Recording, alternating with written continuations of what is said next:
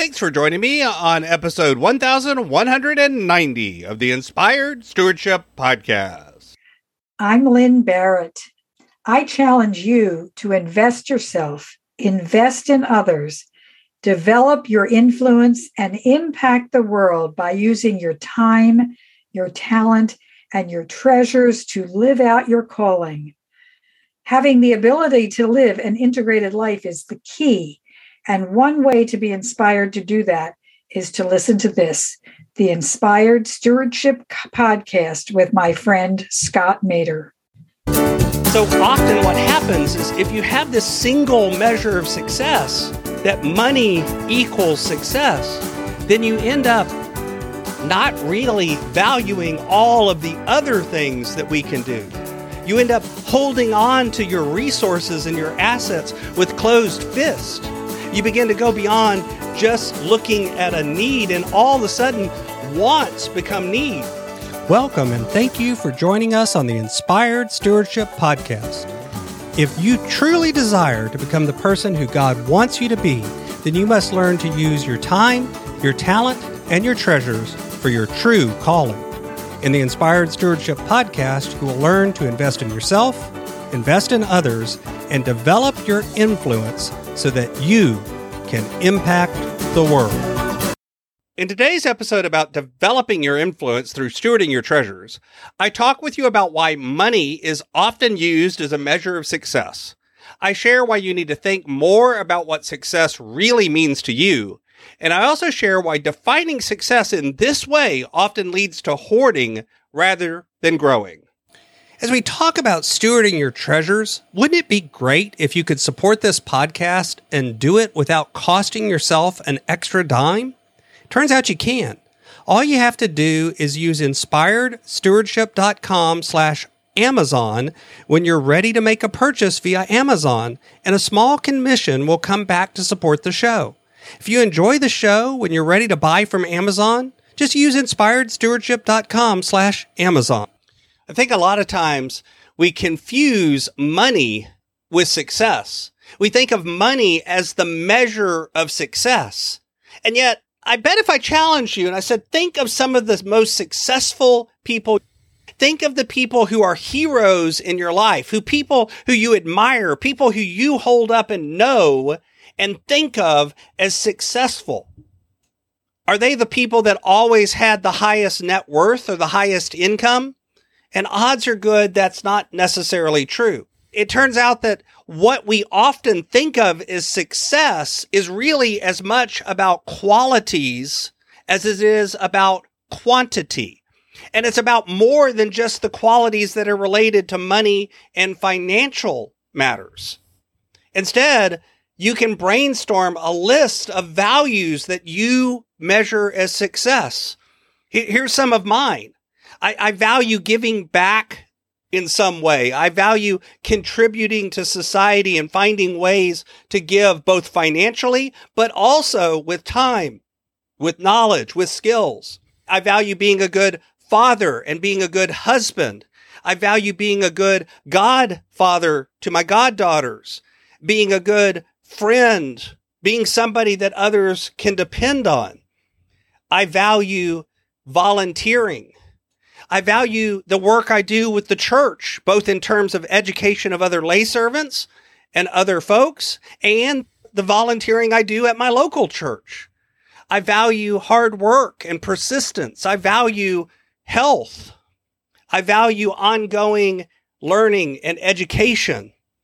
I value knowledge and I value skills and I value people that have those things as well. It turns out that you need to think some about what is it that success really means to you and make your own list. You need to brainstorm what are things that you value. And I bet they're both connected to money directly and indirectly. And then there's others that maybe aren't connected to money directly or indirectly. See, indirectly, sometimes what it is, money doesn't give you those things, but money may give you the ability to exhibit them.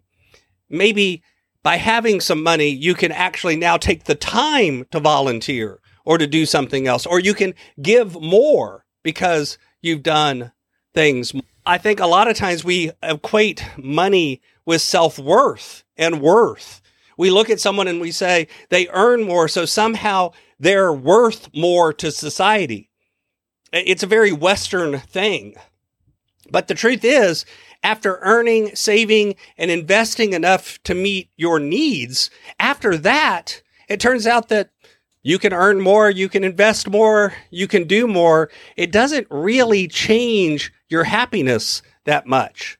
Yesterday, I talked about how there's this tendency of our brain, no matter what happens, to go back to the default state. This is part of that. Whenever you start earning beyond a certain level, it doesn't really change your internal state that much because it doesn't really change the external state in a way that lasts. It's one thing if you're going from making $13,000 a year to making $40,000 a year, or even if you're going from making 30 to making 60.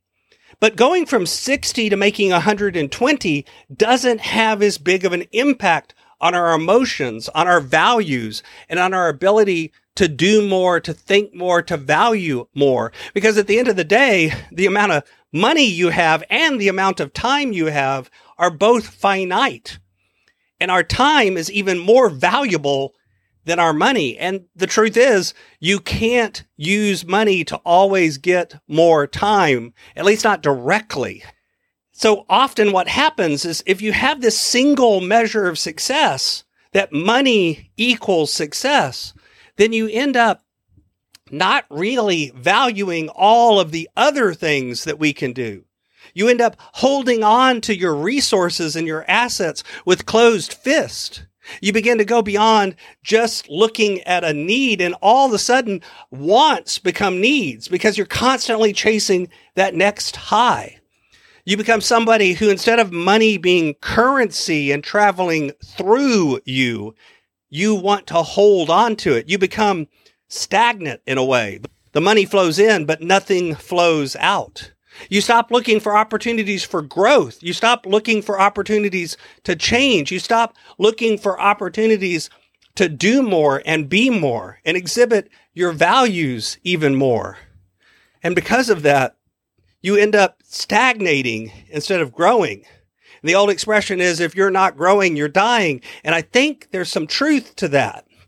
And that's what happens if all of your definition of success is tied up directly with how much you earn, how much you save, how much you make. It's not that those things aren't important, but they can't be the measure of success alone if you really want to grow. Thanks for listening. Thanks so much for listening to the Inspired Stewardship Podcast.